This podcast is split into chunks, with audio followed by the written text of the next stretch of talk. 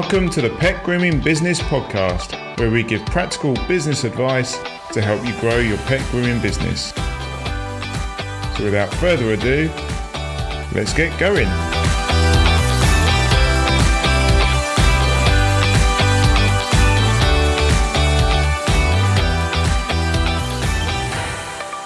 How you doing? Don't lie. You, don't swear. You're live on uh, Facebook.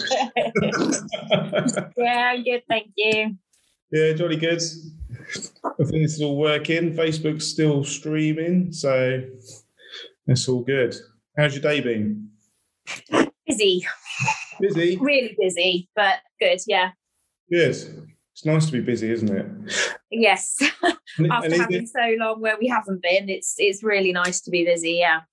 that's it. And is it getting busier? Are, are you seeing that calls coming in and uh, Yeah.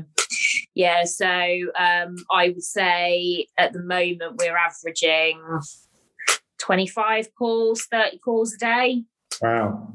Wow. And do you how do you manage that? Do you um sorry, I was going straight into like your, business. I mean, it's interesting though, isn't it? Like how do you how do you manage all these phone calls? Because I know it's difficult for us, like you- yeah, it, it is. At the moment, I feel like I need to employ a receptionist or something, to be honest. um, it's really, really difficult. I'm using voice notes a lot where I don't have a spare hand, where I'm either driving or scissoring, or or and I don't have a pen to hand. So I'm using voice voice notes a lot, and um, I'm just sort of uh, obviously having a chat with the clients on the phone when they call. But at the moment, I'm asking them to just send me um, a text or a WhatsApp with all their details on, and I'm just saying to them, look, I will get back to you, but it won't be until this evening Yeah. um, because obviously I need to to get on with the dogs and and whatnot, and they're all fine with that.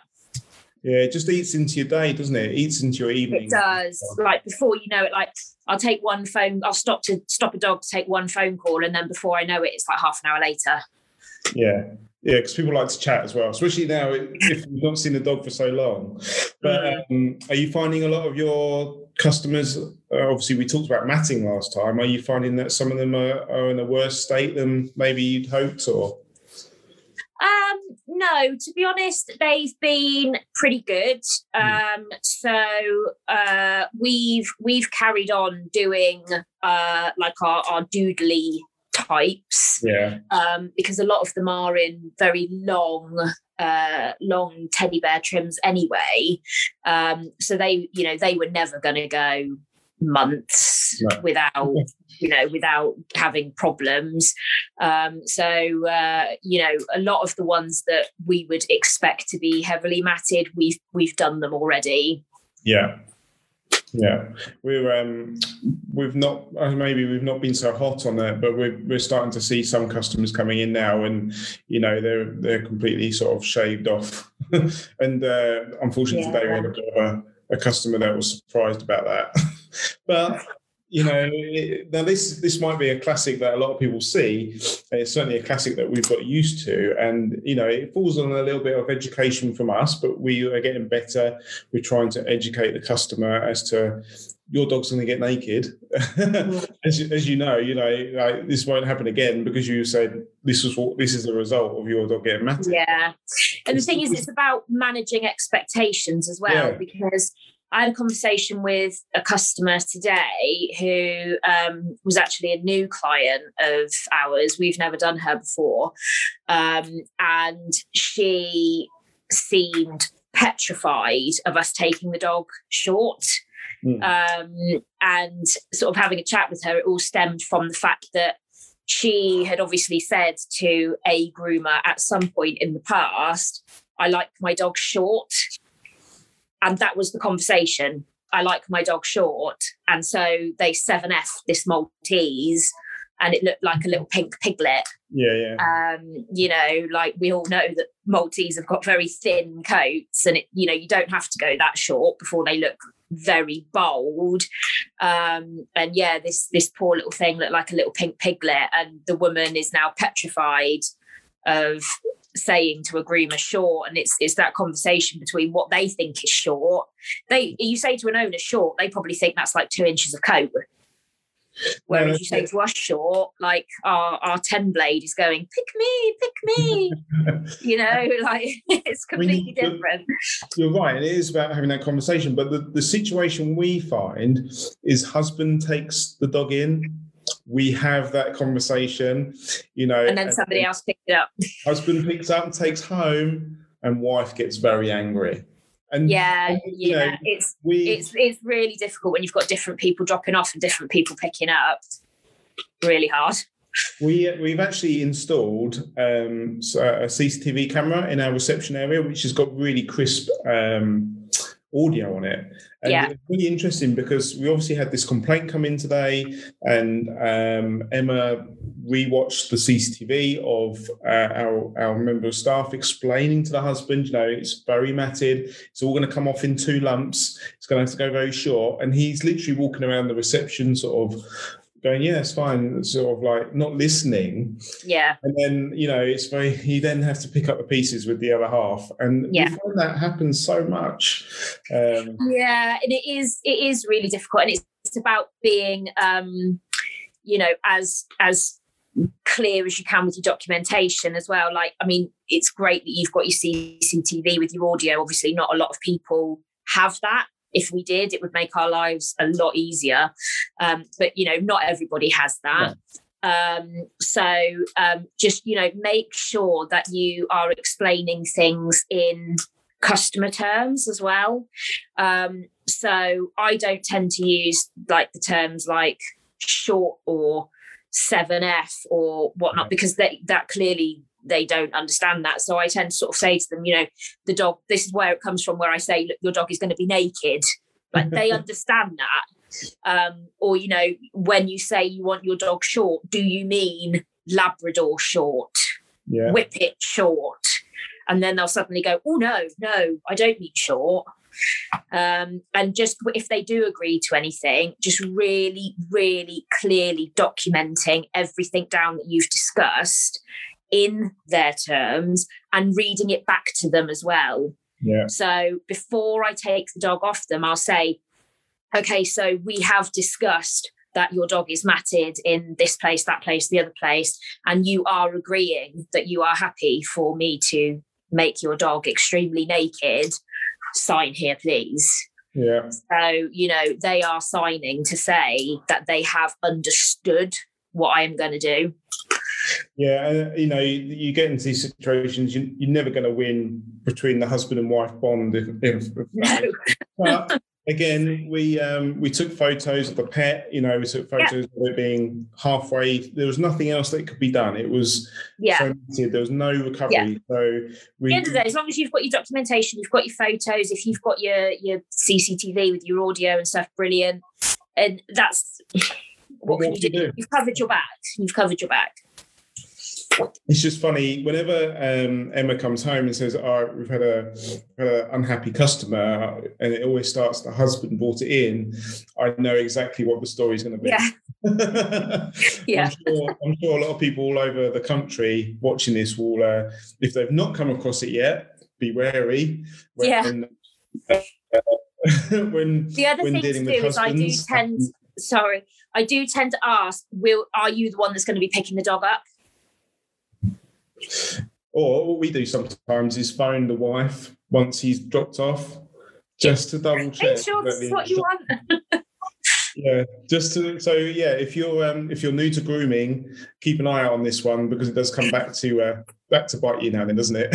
Yes. A And, lot. uh, yeah, and going to your your you know really good problem, your good issue of being busy on the phone. Have you ever considered like um, a virtual aunt like PA or virtual assistant or anything like that? Have you looked into that? No, because um, the way the way I work and the way I run my business is customers want to talk to me Mhm. or they want to talk to one of the girls and they they like the fact that they go oh it's mr smith with fluffy and we go oh hello how is fluffy and you know they like that even if you haven't got a clue who fluffy is because you've got 27 fluffies Fluffies on on, your books they they want to feel that you know exactly who they are that they're talking to somebody that knows them that knows their dog and it just makes them feel that little bit special and that little bit more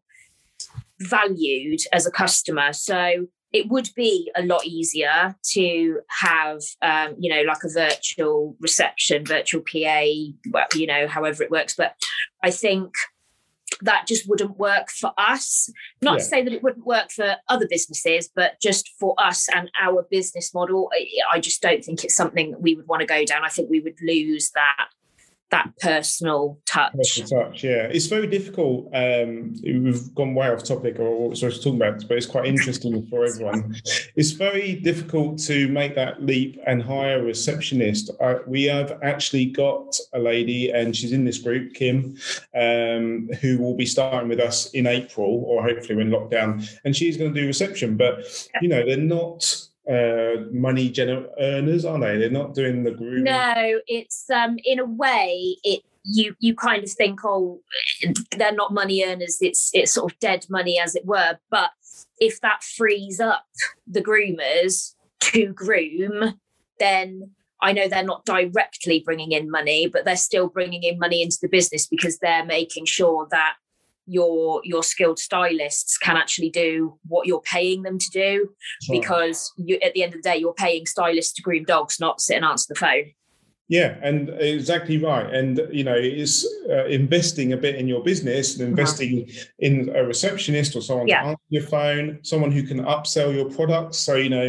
um, it's a very good idea to have products to be able to sell to your customers. But if you haven't got the time to explain, yeah, like teeth cleaning or um, other products you might be selling at a time, then you're not to you're not to do it. Or you're not to be able to upsell, are you? No, and sometimes having that that one dedicated person to to sort of deal with the customers is good because, um, you know, as you say, they do have the time, and you can't, I can't think of anything worse than if you're running a bit behind with a dog and you've got somebody else that's turned up that little bit early and you've got the phone has been ringing off the hook and you're feeling completely fried and all you want to do is just grab that dog and take it in but they want to stand there and have a half an hour conversation about betty down the road um, and you're just like i just don't have time for this and then sometimes you can come across as being a bit frustrated or a bit short with people or you stand there and have that conversation and then you're running even further behind which makes you feel even more frazzled.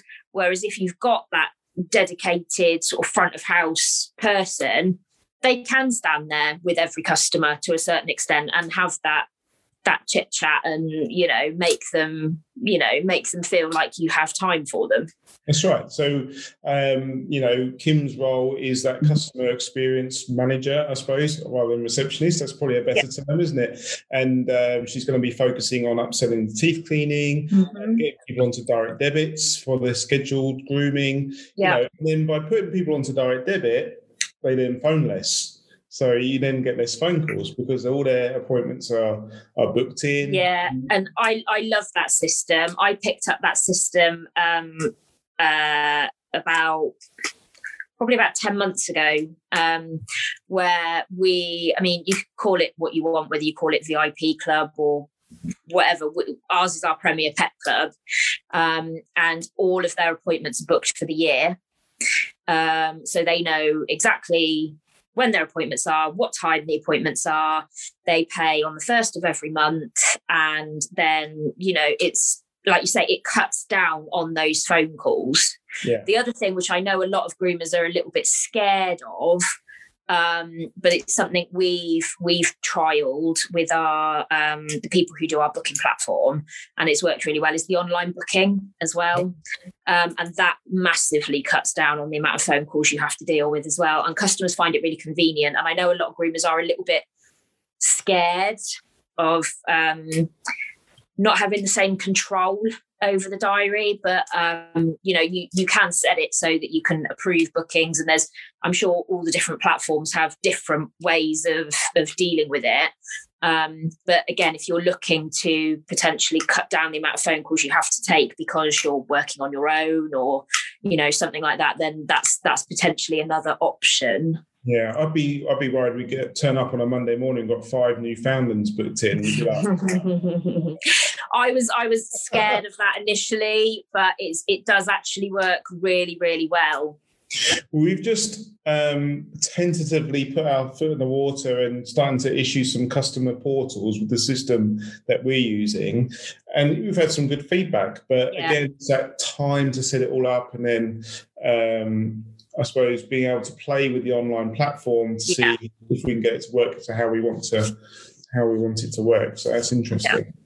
But yeah, there's certainly options out there for people, aren't there, who are busy, maybe working on their own, or just got a couple of them. Um, you know, there's all day PA stuff like that, or there's online booking, or you're picking up your messages at the end of the day. It's just yeah. every business is different, isn't it?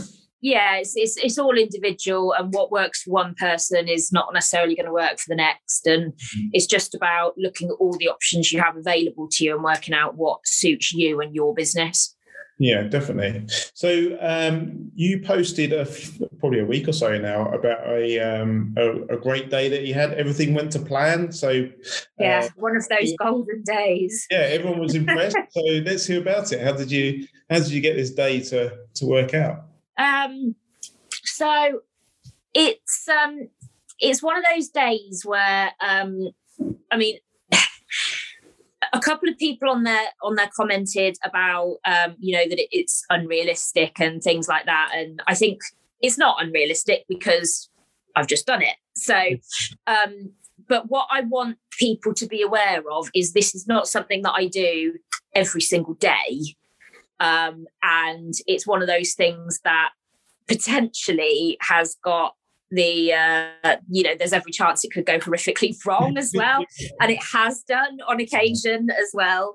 So um, you know i don't want people thinking that i've just like waved a magic wand and everything's just like oh, every day because it's not.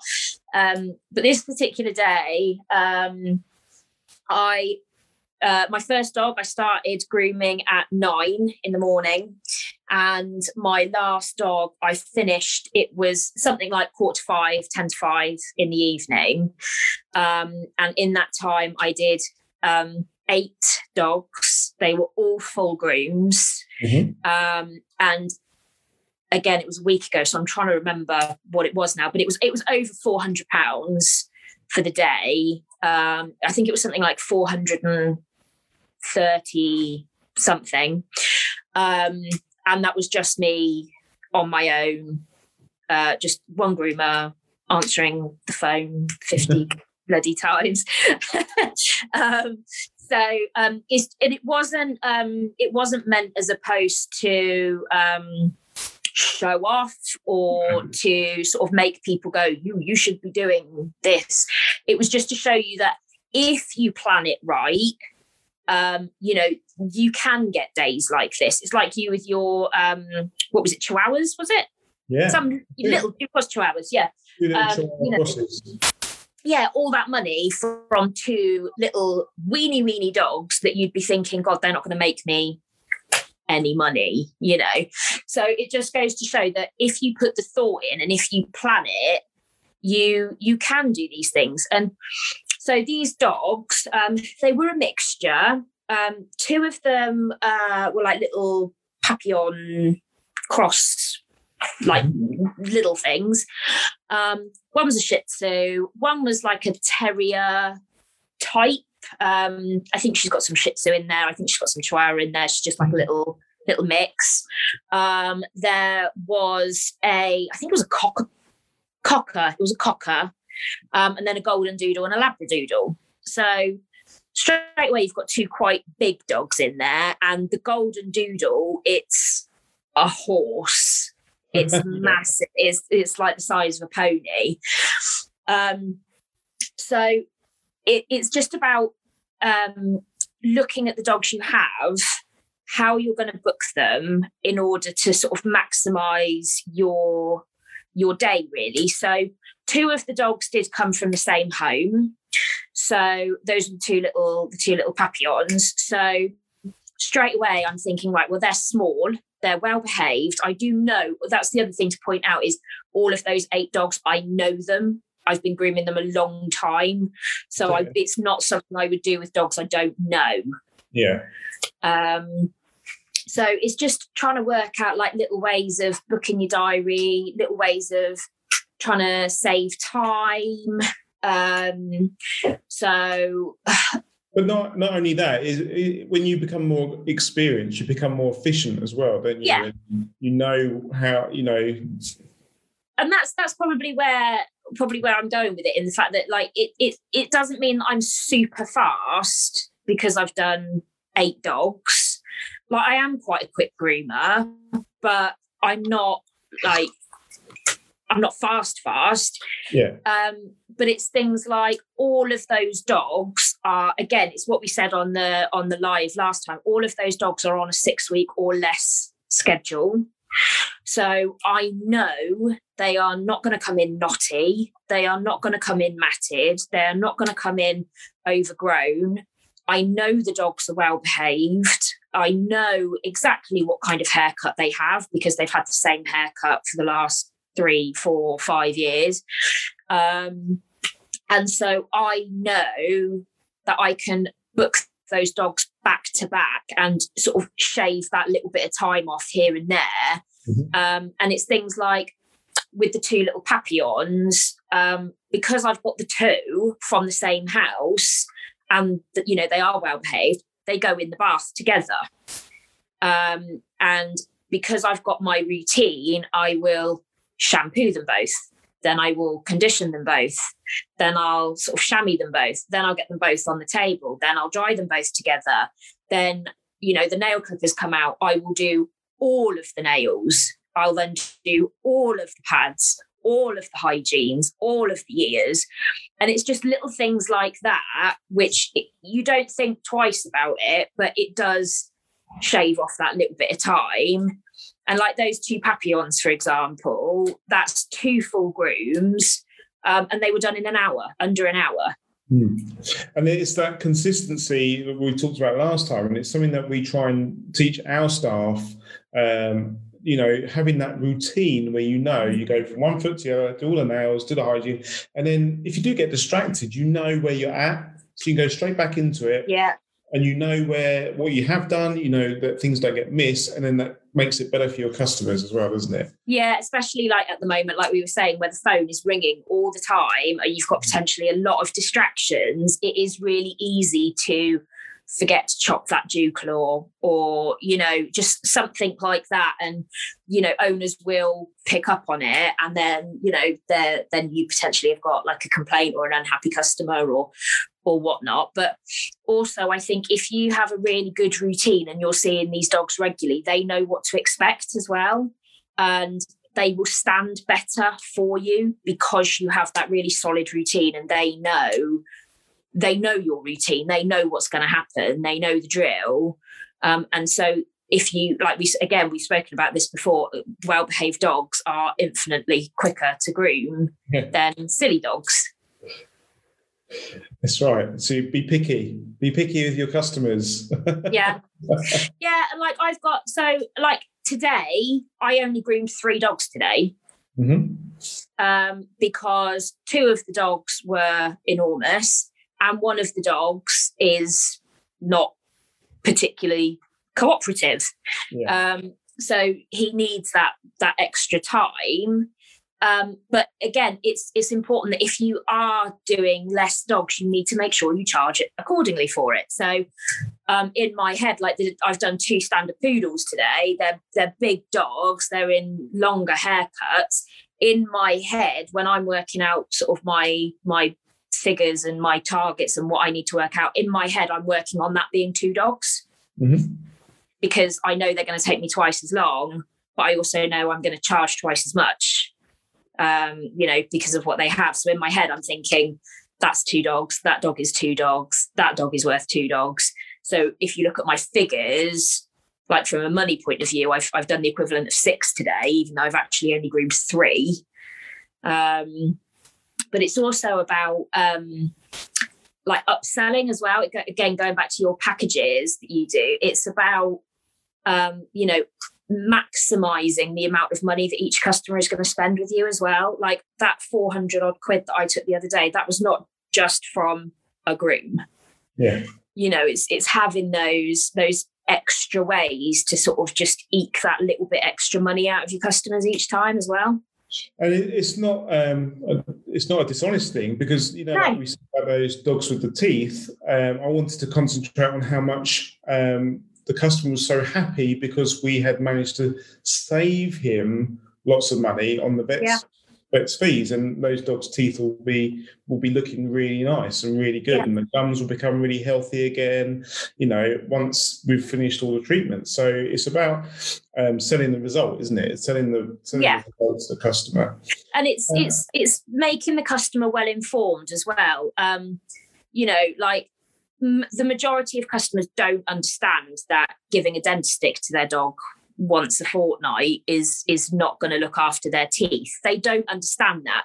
So by educating them um, about the you know the Emmi-pet or the cleany teeth or even just normal brushing and the teeth gels and whatnot that's available just by educating them and saying that you know this this sort of teeth cleaning routine should be part of the dog's routine uh, you know, well-being treatments. Yeah. So um, the the teeth cleaning is something I sell a lot. Um, and you know, my my big thing really is I say to the, the customers, really, every time your dog is groomed, it should also be having its teeth cleaned as well. And that's a minimum. You know, if you can do it at home as well on a daily basis, great. Um, but as a minimum, we should be doing, uh, you know, a professional clean on it every you know, four to six weeks or yeah. however often they come in. And people say, well, what do you mean? We only take the dogs to the vets to have their teeth cleaned once a year. And we're like, you know, how often do you clean your teeth? yeah. And that's the thing. I think it's that they need to realize, you know, that it is prevention. You know, yeah. if you don't clean your teeth for a year, then, you know, you're going to have to go and have teeth out. I think it's where, um, as dog owners, and we're all guilty of it. I know I certainly have been in the past. Um, you just you you don't know what you don't know, and if no. nobody takes the time to educate you, um, you know, when you do go to take your dog for the vaccinations once a year, and they go, "Oh yeah, your dog's going to need some teeth out," you just kind of think of it as a oh okay yeah well that's that's what happens to dogs you know every now and again they need some teeth out rather than sort of trying to educate people that if you do these various things it then either prevents it becoming a problem at all hmm. or you know it it prolongs the need for them to be knocked out and have sort of more invasive more expensive procedures. And vets are not going to um, you know I, I, can say this i have a lot of good friends that are vets but vets are not going to turn around and go oh no no we don't need to do that this time. Uh, you can just go home and brush your teeth. You know they're going to say yeah that's fine bring it in we'll scale and polish we do um, we do have some vets, and I don't quite know who they are at the moment because obviously the customers don't always tell us. But we do have some older dogs that the vets say actually we don't want to put the dog under anaesthetic, and they do actually refer them to us, which I think yeah, I get that a lot as well. Um, and it's because you know at the end of the day, that dog is a major anaesthetic risk. Yeah. Um, and although um, you know, if, if you leave teeth in the mouth and they are in bad condition and they do rot, you know, that has its own problems. You've you've got to weigh up, you know, which is more likely to to finish that dog off first, its teeth or knocking it out under a general anaesthetic. Um, and you know, we, you know, even with the ultrasound cleaning, you know, you can't you can't get rid of everything if it's got to that stage no. but you can help you can make the dog a bit more comfortable um you know and the owners feel then like they're they're you know they're, they're trying to do the best for their dog you know but they they don't want to knock it out. And i was in the same situation where um my dog last year she uh she had to have a couple of teeth out um for other reasons. And we were sort of in that situation where we were like she's 17 do we do we do it? Do we not do it? Um, you know, and and the vet was the same, like, mm, uh, mm, don't know. Um, you know, and it's it's a tough decision to make when they're older. Yeah, and uh, on the flip side of things, we've had dogs come in for um, teeth cleaning appointments. We've actually found broken molars and stuff, and it's like got to go to the vet. I'm afraid, but we found it. And yeah. we've had we've had dogs come in that um, you know they've had their teeth cleaned and stuff, and then the owners are saying, it's eating again. You know, you, have done something so well. You've cleaned its yeah. teeth and you've removed some of that pain and and discomfort. The dog's actually eating again. So it's been. I think the thing is that because owners look at their dogs every day, they don't always notice those really small changes in their behaviour or their appetite and then when something is done to make it better they suddenly see that change in the dog and they're like oh well you know what's happened to my dog? He's running around like a puppy again or you know whatever. And it's you know it's then when they realize how bad it potentially was. Yeah. Um, we've got some questions coming in yeah. yourself so we've gone way off topic, haven't we? but it's nice. It's nice to just uh, have a chat about stuff, isn't it? Because you know you don't go to your groomers down the road, or you might, but you probably don't. Or these guys and girls don't go and knock on the groomers down the road and go, "Oh, hi, how you doing? Do you fancy a chat about grooming?" Because normally you'd be like, "No, go away." so I wish more people did that in my area in my area, we've I straddle two counties, so I'm actually in in two Facebook groups, one for um, Berkshire and one for Oxfordshire, and both groups are actually really lovely and really supportive. And I think any one of the groomers in my area, you could just turn up and go, fancy a cup of tea and a natter, and they're they're all really really supportive around here, which is really nice. It's good because that's how you're going to develop your business, and that's how you're going to yeah. grow. We're getting those ideas from each other. So yeah, like we had a groomer the other day that um you know something happened and she she couldn't groom, and there was loads of people going, well, do you want me to pop over to your salon and and groom some dogs for you, or you know somebody's blaster breaks and everybody's on there going, oh, I've got something you could use, or you know, it's really nice to have that support. Yeah, because it is a lonely place. But mm. uh, Sandra has asked, what online booking system do you use? Are we allowed to say? Yeah, yeah, that's fine. Yeah. So I use Savvy. Yeah. I've got uh, Lisa coming up in a week's time actually talking about it's really good it's really really helpful um so i've i've trialed a couple um, and for various reasons, um, Savvy works for me. Um, and the the technical support is brilliant. They're really, really good. They will always bend over backwards to try and fix something for you. Um, it does take a little bit of getting used to. Um, and I am not the most technical person. I can just about work my phone. Um, but um, now I've got used to it, it is really simple to use and it does a lot for you. Um, so that's that's who I use, but there are a lot out there. Again, yeah. it's just working out what what suits you. I probably pester them a lot on their help support quite a bit. It's like, oh, it's him again. yeah, I think they do that with me too. They're like, oh God, it's her again. Let's all pretend we're on holiday or something. um, Vicky, uh, this was quite a good um, question actually. So Vicky's saying, should you book your diary primarily with what suits you rather than your customers? And I was going to talk about this because yes. people want to book, want to know how much you should be earning per hour and how many dogs is that going to be. But I think it's more creative than that. That's a bit like a jigsaw, isn't it? That dog's going to take that long. Yeah. One will fit in there, and so obviously it's about making money and making as much money as possible. Um, but also, it's about longevity. Um, so, um, you know, I've I've been doing this a long time. I do have aches and pains and creaks, and um, you know, um, so I need to book my diary to suit me. If I book loads of big dogs in a day, I'll be crippled the next day. Yeah. Um, and I know in one of my old salons, I think there are a couple of girls on here that used to work for me in one of my old salons, and they would all laugh when I do big dogs and I would have to shout and be like, I'm stuck. and my back is my back's gone. Yeah. And they'd have to come in and get the dog out the bath for me or something. So um, you need to make sure that you primarily are booking for you.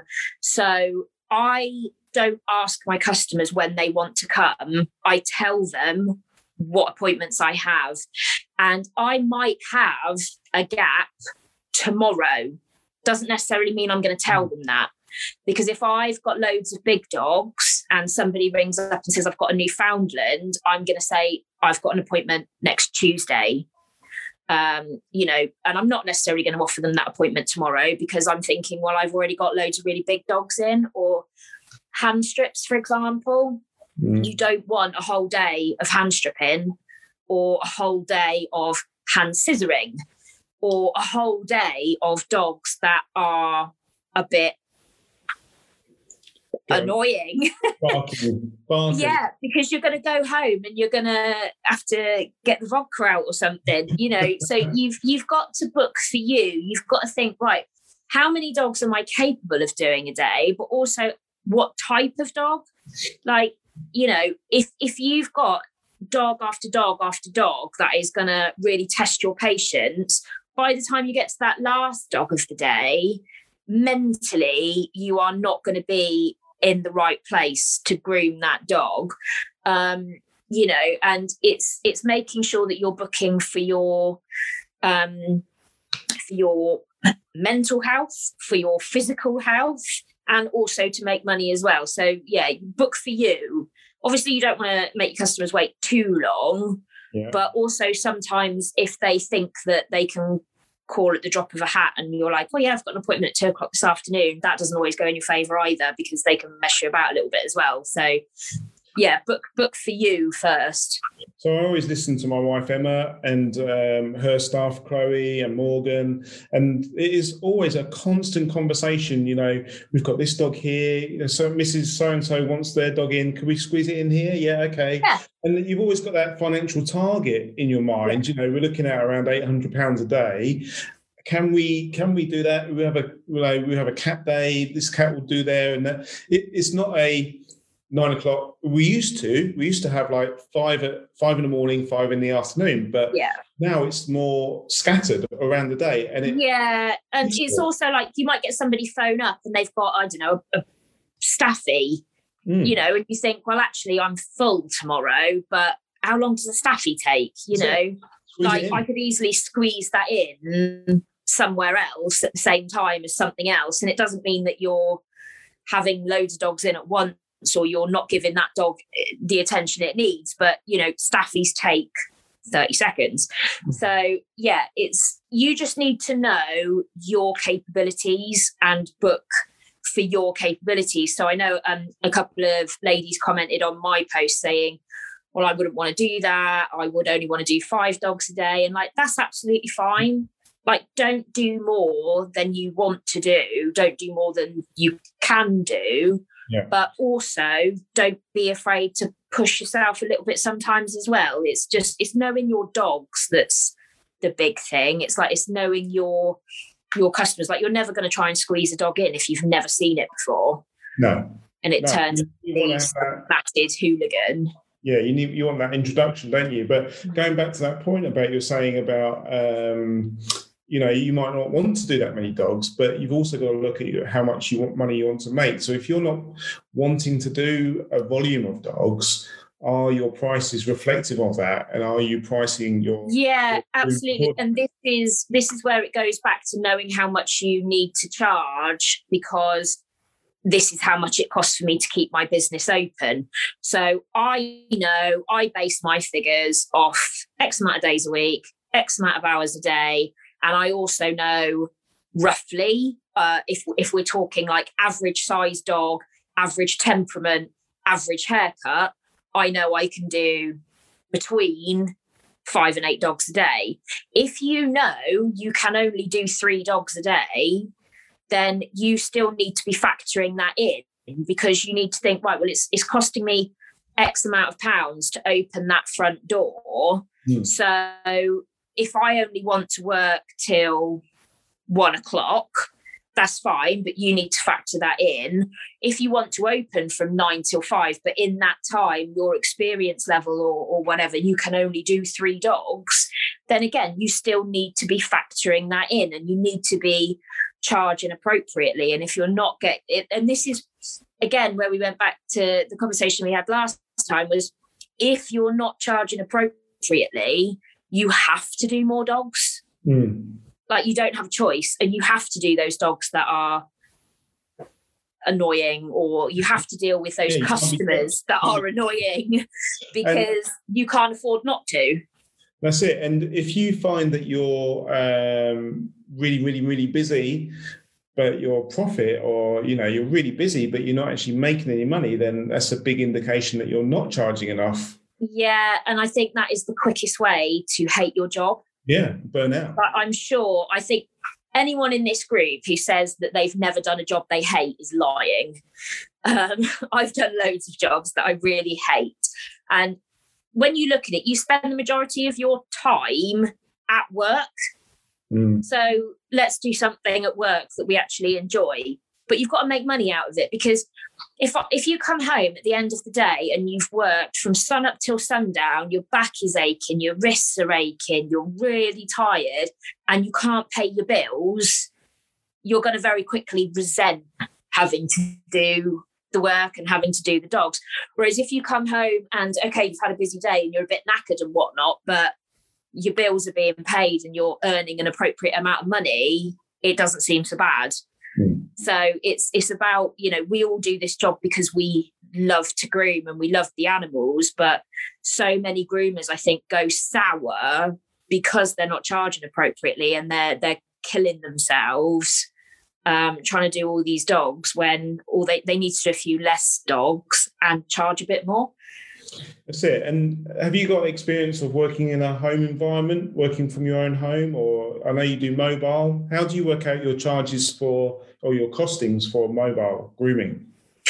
So exactly the same as in a salon. It, it doesn't matter what your setting is. It doesn't matter whether you uh, work from a garden room or a pod or a room in your house. It doesn't matter whether you're an in-house groomer where you go and groom dogs in other people's houses.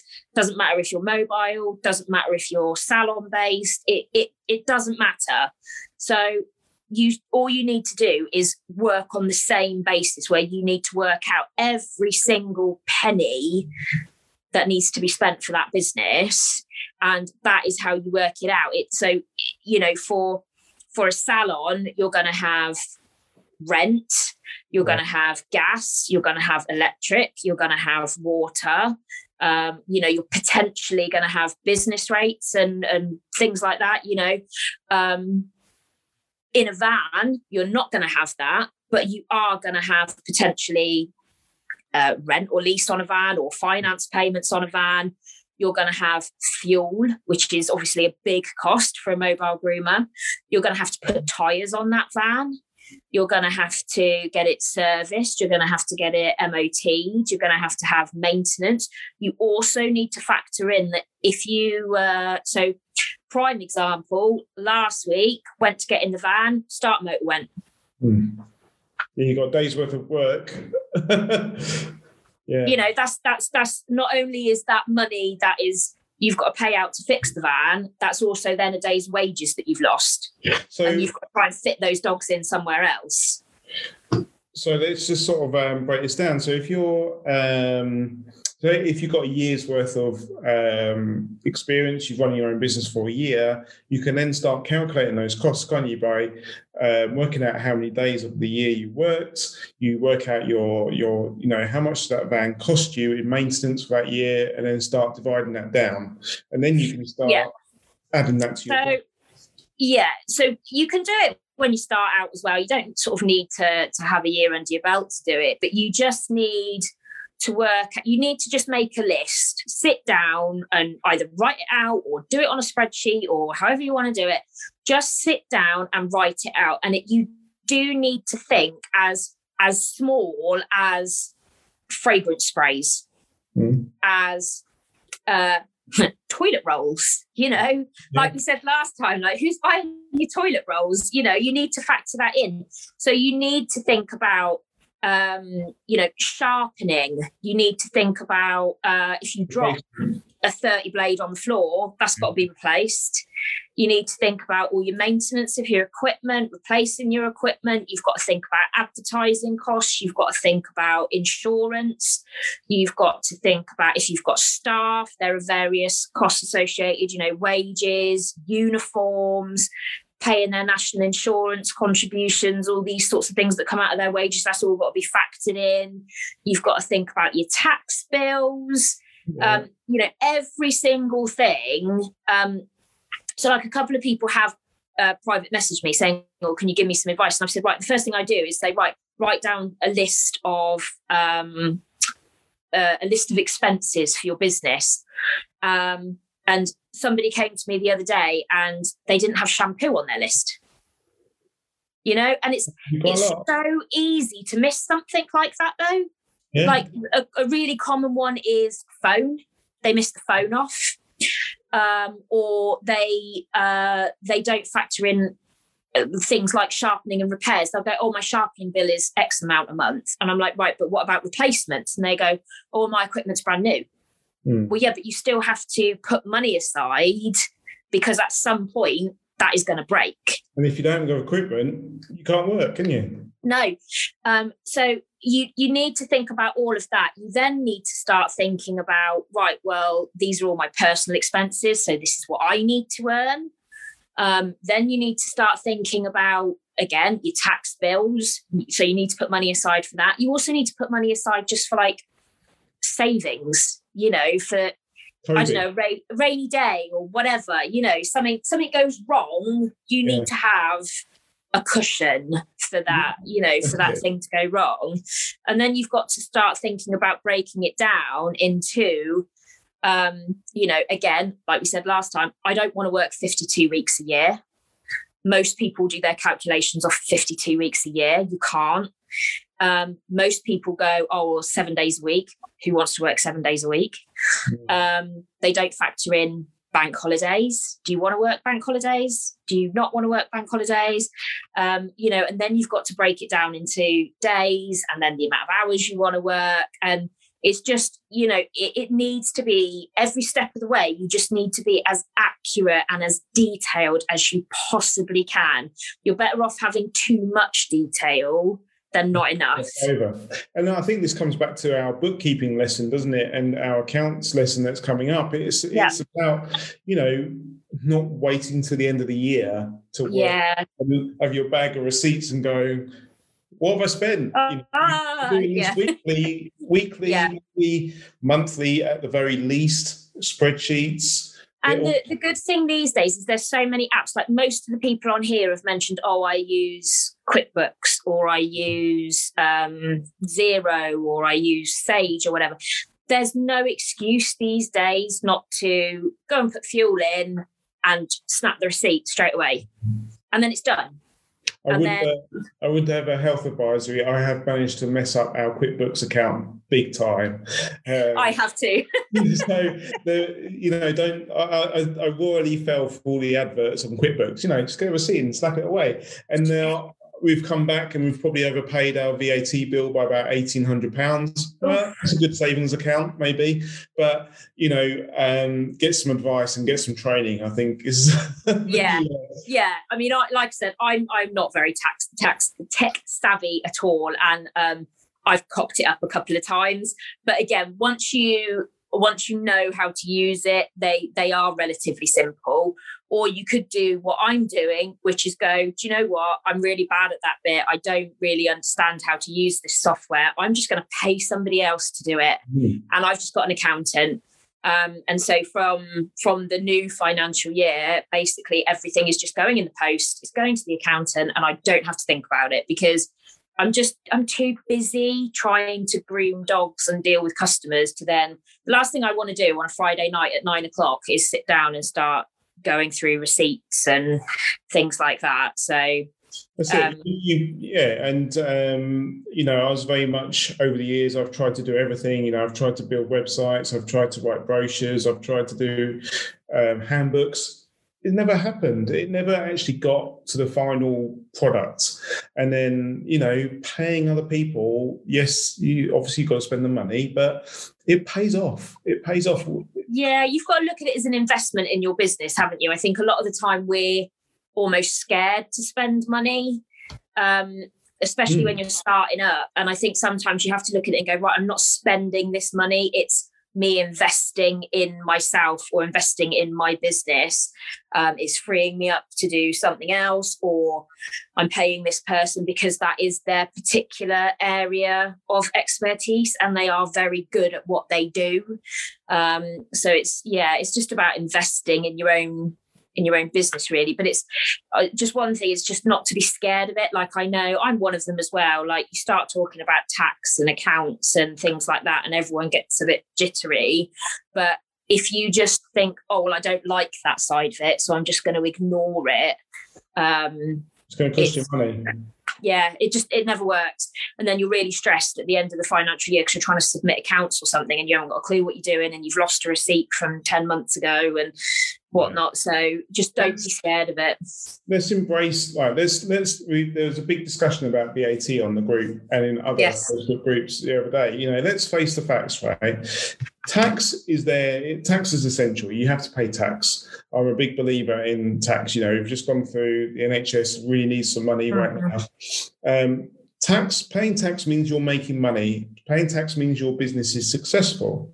Um, pay going through the VAT barrier means you're being successful. Yeah. And you need to go through it and carry on going through it to make it worthwhile. I think we kind of looked at other people and they sort of said, "Oh, don't do it, don't do it." But if you do it and go through it. it just you know, one of those things, isn't it? It's just, you know, as your business grows and as your business becomes more successful, it's just one of those things that mm-hmm. it has to be done. It's it's there. It is what it is you do it. and get on with it. I spoke to a few um, groomers that were like, "Oh, my business is like it, it's hitting the VAT threshold, and I'm trying to hold it back, but it's not really allowing me to." And I'm like, "Just let it go, and make sure you drive it, and make sure you drive yeah. it through. Smash the VAT was the uh, motto." But what yeah. I was going to say was, yes, we have to pay tax, but um, the government is also a bit business friendly because they want you to pay tax. So there yeah. are incentives out there. You know, self-employed, you do pay lower rates of tax and lower rates of national insurance.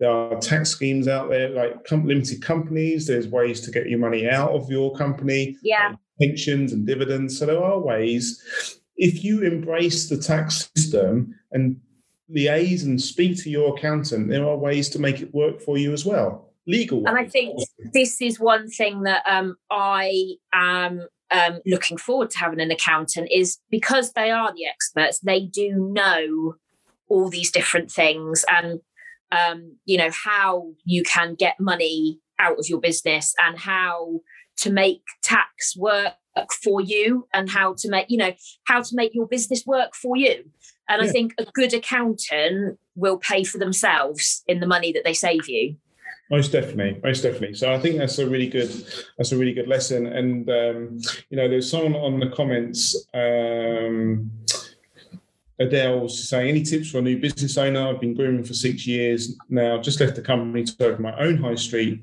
um, shop. Anything you do differently if you could go back?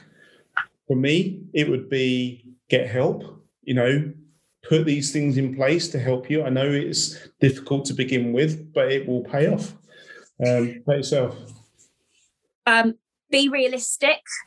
Um, and by when I say be realistic, I don't mean that in a negative way either. Um, so I think you need to be, um, you know, again, you need to be aware of all of your overheads, all of your costs.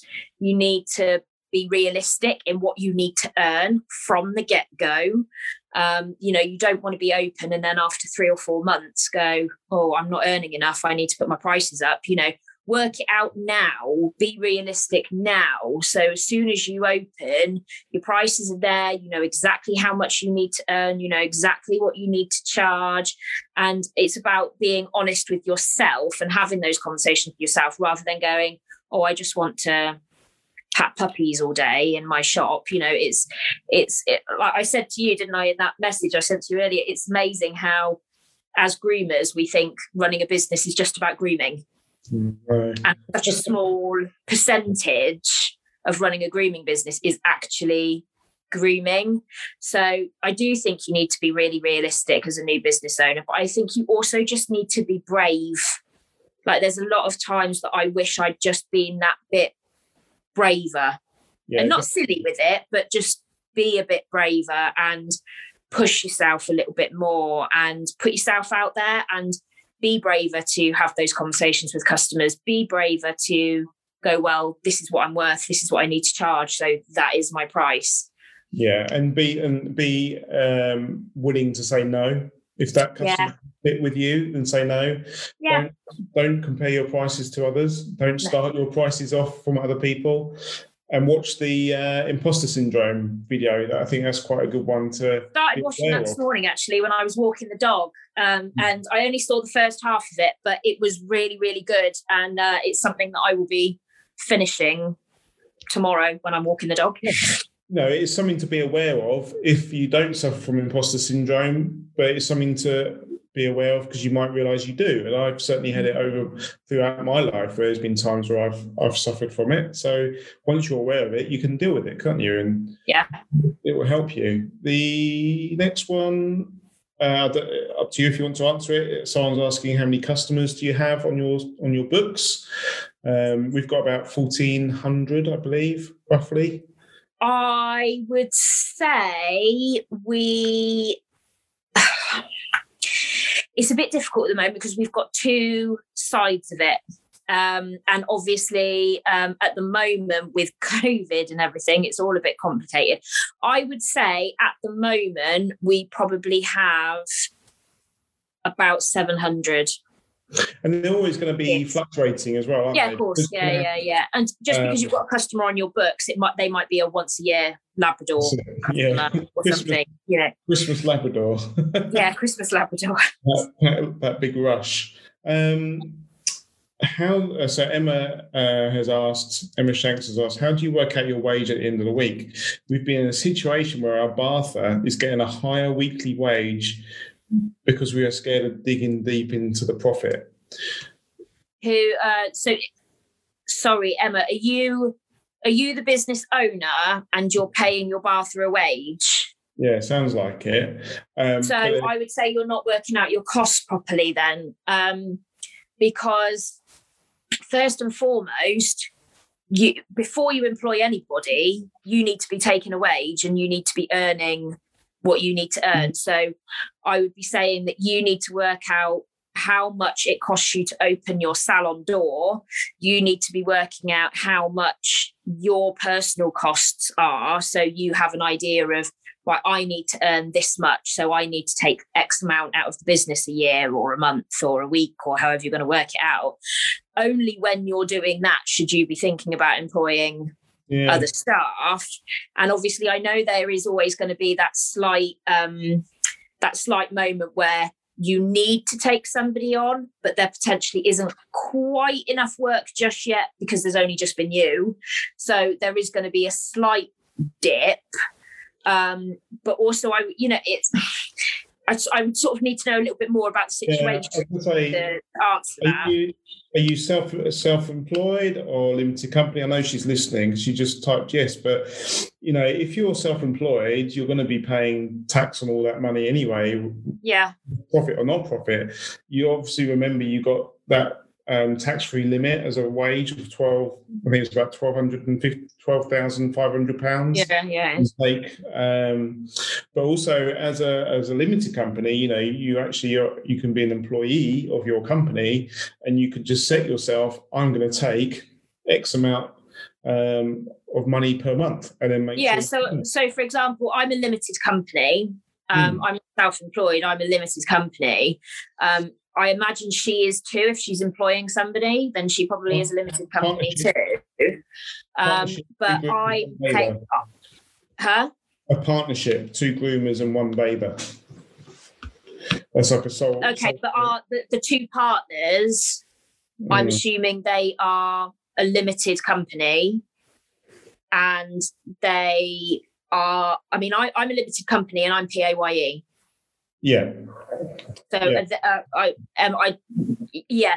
If if Emma, I don't know, if Emma wants to PM me or something, I can maybe talk through it a bit better. But without knowing a bit more about your situation, it's a bit difficult. If if you've got the two partners um, that are grooming together, and then you've got a bather, then either your business is not busy enough to require a bather or you're uh, you know you've, you've got something wrong in your calculations there because as, Yeah. as your two partners you should be earning without a bather and then if you if you're bringing your bather in that's because you know potentially you're getting into the stage where you're too busy and you need to create extra time by giving the prep to somebody else um yeah i'm a bit without knowing a, a few more specific details about your situation emma it's a bit it's a bit tricky to I was just wondering, I've just sent Emma a link to the Zoom call and I wondered if she was able to come on. yeah This is proper techie, this is. yeah i know i'm like my mind's blown with this already i'm like Emma, if you're there and uh, I don't know. I don't know what's going on anymore. I'm going to get my Ouija board out. Emma, if you're there, Yeah. come and join the call. Um, Emma, I've sent you a message. If you're there and you can join the um, Zoom call, I've sent you a link and maybe you can talk about it. It's up to you. But um, she's just commented saying two groomers, um, about 20 dogs a day. So, you know, the business is there. but the, the volume appears to be there. Um, so it comes down to your basics. Um, Pricing. pricing maybe and you know yes you've got profit but um i don't know The problem is, it's it. It, you can do 20 dogs a day and be charging 10 yeah pounds a dog. didn't we yeah Uh, um, you know, so so for me, if if if they are doing 20 dogs a day between two two stylists and a, a bather, then there is something seriously wrong with your pricing. but i think one of the the key elements was that was she said she didn't want to go into her profit so you know If you're making profit, that's what it's there for. You know, Yeah, your, your profit is there to to pay that wage and and whatnot. And by paying that wage, okay, to start with, you're going to be eating into your profit, but that bather is then it's like we said about the receptionist, isn't it? Hmm. Okay, they're they're a lower skill set than a stylist, but they are giving the stylist time.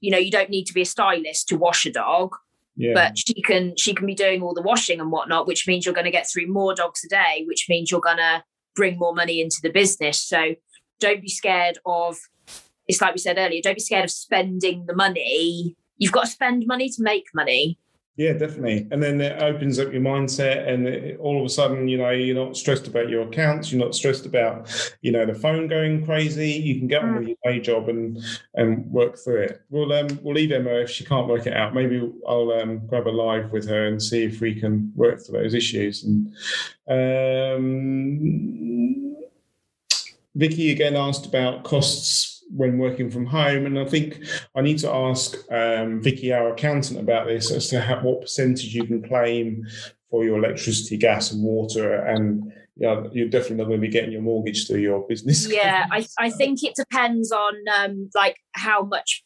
area of your home. Like i know you can claim for example you can claim an office space in your home and stuff like that. But yeah i think that's probably a question for an accountant really. Yeah, definitely. Um, yeah, but I think that is all the questions. I think we've tied up. I think we've covered a lot of topics tonight, haven't we? Really, we've done quite well.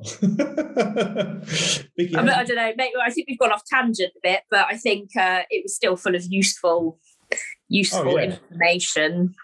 Packed, packed with value for everyone, and I'm sure Yeah. people will watch this. And again, um, I'll put this onto YouTube so people can watch it, and then you can pull the video off YouTube for um, your own purposes if you want to use that.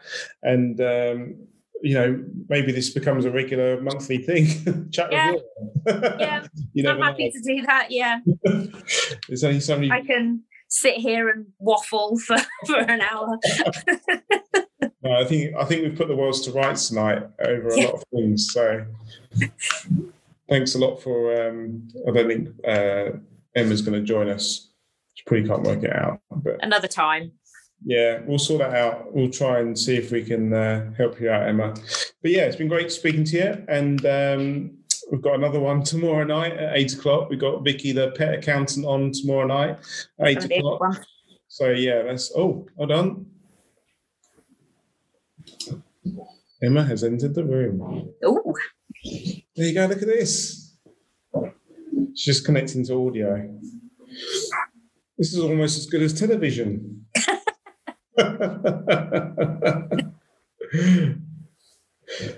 oh, Emma, you didn't connect to audio. Try again. Hey, can you hear us? Can you hear us? You need to try and connect to audio again. Don't work with people and animals and children. or groomers. Or groomers. there you go. It's trying to connect to audio again. Hopefully this time. There you go. You're muted now. You're mute. The wonders of technology. Carl, how can you have done the whole Hi. lockdown without using Is Zoom? that Hey. I'm so not good with this. Don't worry, none of us are. That's why we groom dogs. It's a nightmare. Yeah. What's what's going on then? So it's the we have a very successful Northern Ireland um dog grooming business. It's a partnership. Me and my partner started it up about three and a half years ago. So it was just getting to the capacity where there was too many dogs coming in. I was the groomer, my partner was the bather. I trained him up to groom. So we had to bring in our bather.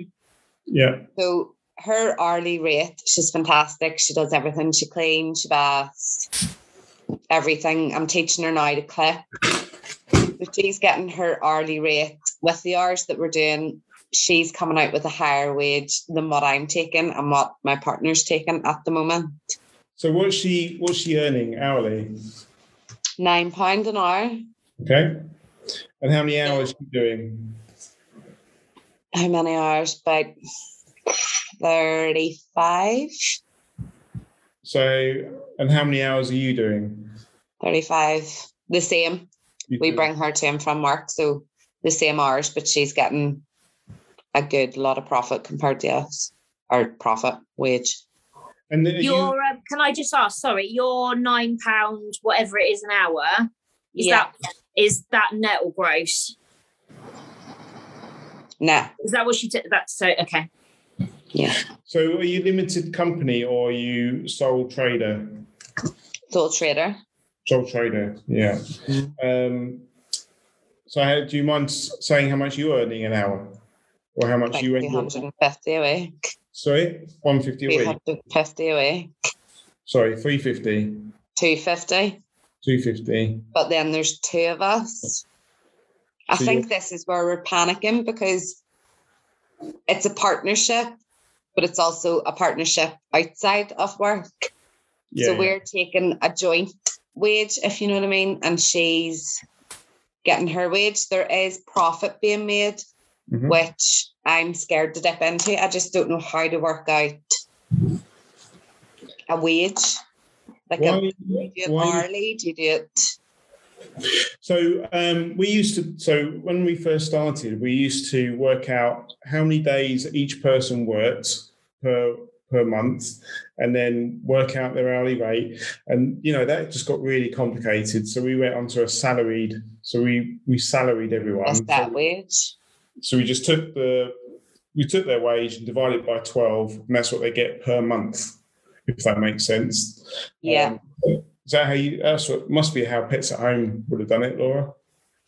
Um, I mm, I wouldn't like to hazard a guess as to how they work out their payroll. To be honest, um, I know um, things would be advertised for a stylist as a as an hourly rate, but the salon managers were salaried.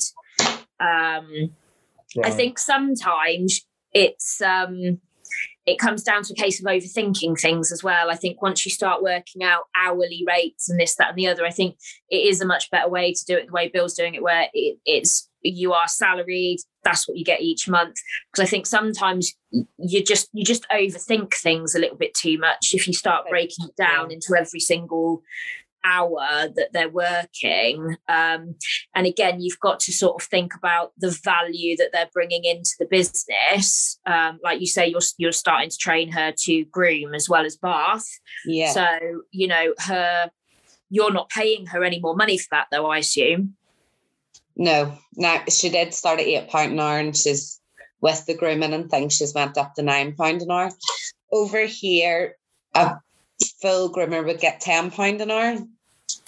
Okay, so I think So- you need to you need to sort of um, again, it goes back to what we were saying earlier, where it's you sort of need to invest in the business to get money out of the business. Obviously, if she's just bathing, then um, you know she's still bringing money in, even though Yeah. she, you know, you're still doing the same amount of dogs at the moment. But you know, when she can clip and and do things like that, you know, she's freeing up you to potentially do more complicated haircuts which you're going to charge more for or you know it means that she could potentially as well as bath your dog she could i don't know if you pre-clip or whatever you know she can get Yeah. pre-clipping done as well um, which again is, is freeing up more time for you. And i think if you're making a profit you said you're scared to sort of dip into the profit. I think as long as you know everybody's everybody's making money at the moment your business is is making a profit i don't think you should worry too much.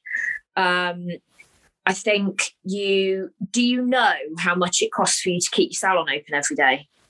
Like per hour how much does it cost you an hour okay so do you know if you're charging appropriately No. how do you work out your price how do you work out your price how much are you for a cockapoo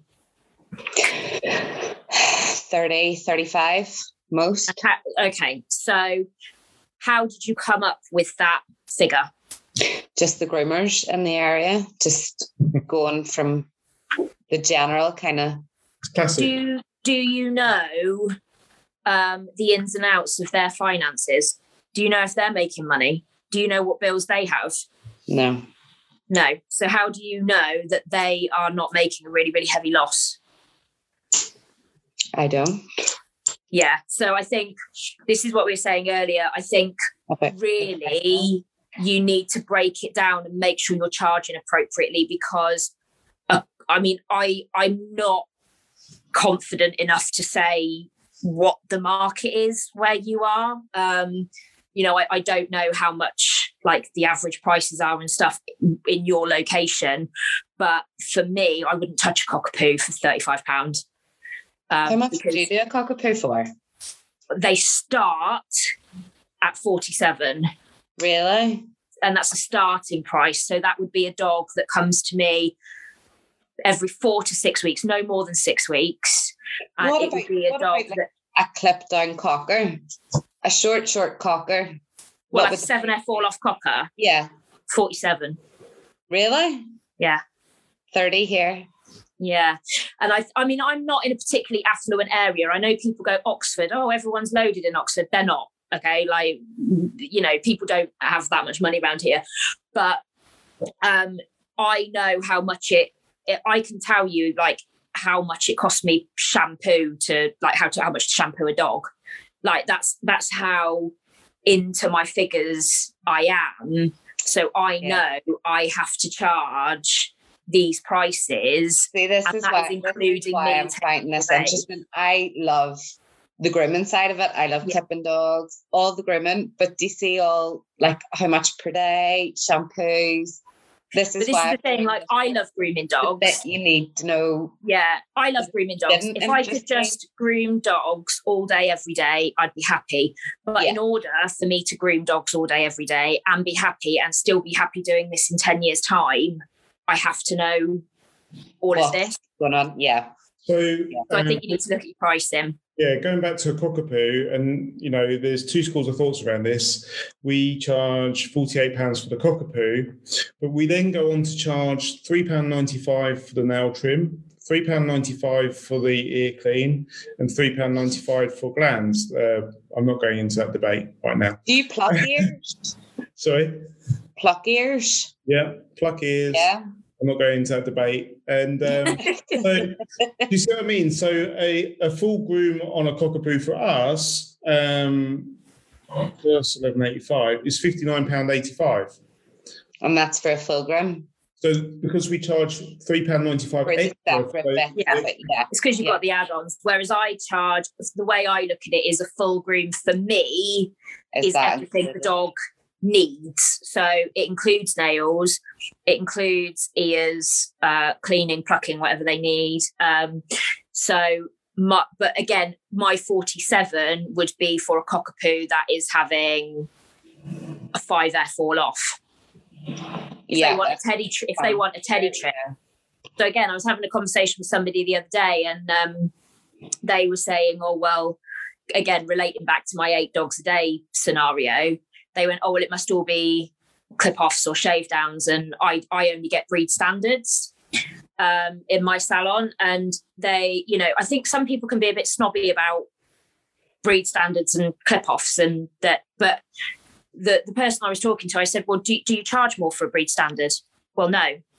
I have a Westie price, and if that Westie's having a four F all off, or they want a breed standard, they're they're charging the same. If if a cockapoo comes into me and they want like a a, a five F short shave down, it's forty seven. If they want a long, I don't know, eight comb teddy trim or whatnot, you're looking at near sixty pounds for that. And again, that's coming in every six weeks. And um, if there's matting, I charge for that. If I have to shave out armpits because there's matting, or I have to shave an ear off, they get charged to that. If they come to me, um, if if they go more than ten weeks in a groom, they get hit with a restyle charge.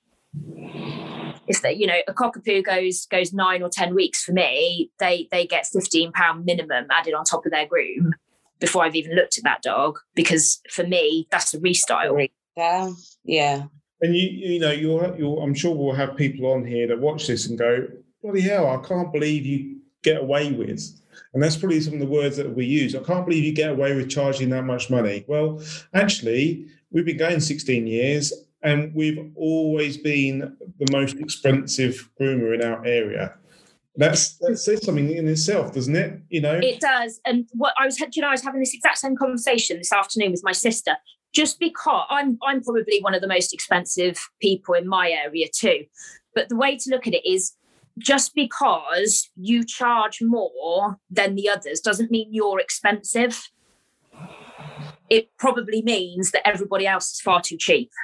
Mm. It doesn't make you expensive.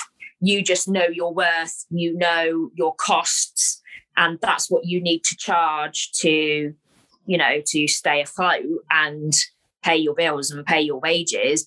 If if other people want to charge less, then either they have less overheads, which is great for them. You know, they if they don't need physically need to earn quite so much money an hour, then brilliant. But in my experience, that's not the case. It's because they they don't fully have a grasp of their their costs.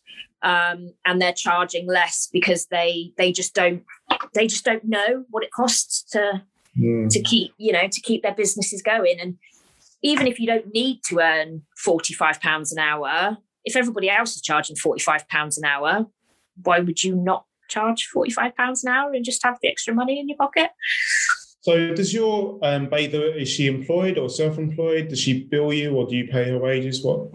She's employed. Right. So, um, you're paying her around um, sixteen thousand three hundred pounds a year, by the looks of it, Yeah. and then you're getting around thirteen thousand pounds a year, by the looks of it, and your partner the same. Yep. And then you have a bit of money left over, which is your profit. Yeah. Yeah. You're- But you're a sole trader, aren't you? So Yeah. you get taxed on that, whatever. So it's in the business account, but it's it's almost like the money in the business account. You're scared to touch. It's the business money. It's in case of COVID, in case do you know. It's always the backup for the rent coming out. It's the backup for Have you so um so a, a, mentor once told me, you know, have your six month get six months worth of business expenses. Is that possible?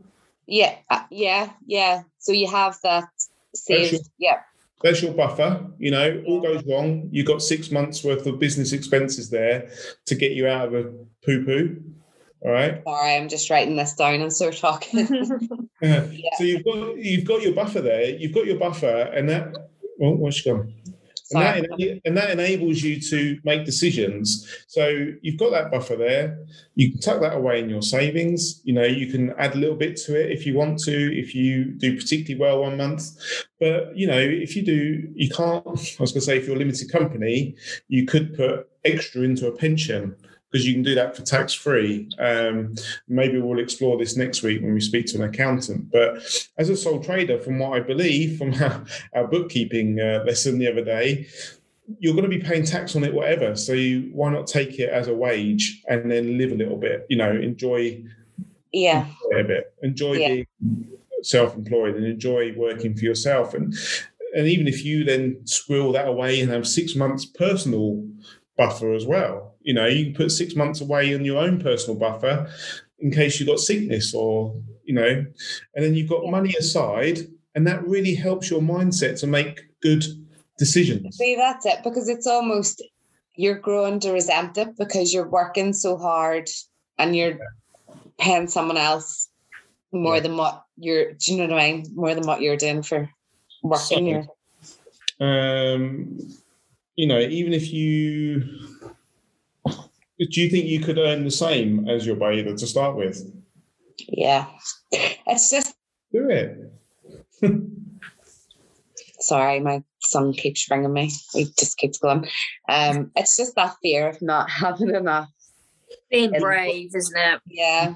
I just need to you, as long as you've got that buffer, you know, you've got that six months worth of operating expenses, and that can, and if you're, you could turn that into eight months or twelve months. You know, if yeah. that helps your mindset. But once you've got that buffer there, you can then invest in your business. You can upgrade your equipment, or you could pay yourself a bit more wages, or you could. See, this is the um, things we've been doing. Instead of taking a bigger wage, we've put down a new floor. We've got better dryers. We've got better tables. We've got a new bath so the money's being spent, but not on you spent back into the business, if you know what I mean. Yeah. Yeah. Yeah. Well, once you get to a position where you're happy, then obviously that, you've yeah. got to be happy as well, haven't you? Exactly. I, I, understand. I'm in business with my wife, and I understand the pressures that can also bring to to a relationship as well, because it's like, oh, we're not earning completely. Yeah. Yeah. And then working together and living together. no, that's it. But Laura, Laura's so right. Before you put your wage, before you put your bather's wage up again, make sure you understand all your costs of your business. Yeah. And then when you do put them, because they're going to want wage increases at some point, she's going to get better. Course, yeah. You know, you then got to make sure you factor that in, maybe into a price increase as well. Um, and then maybe you look at bringing her on as a groomer and then get an apprentice to become a bather. Yeah. You know, you're paying an apprentice four pound fifteen an hour, and you get to to a point where they're doing a Labrador where you're charging 48, 45 quid.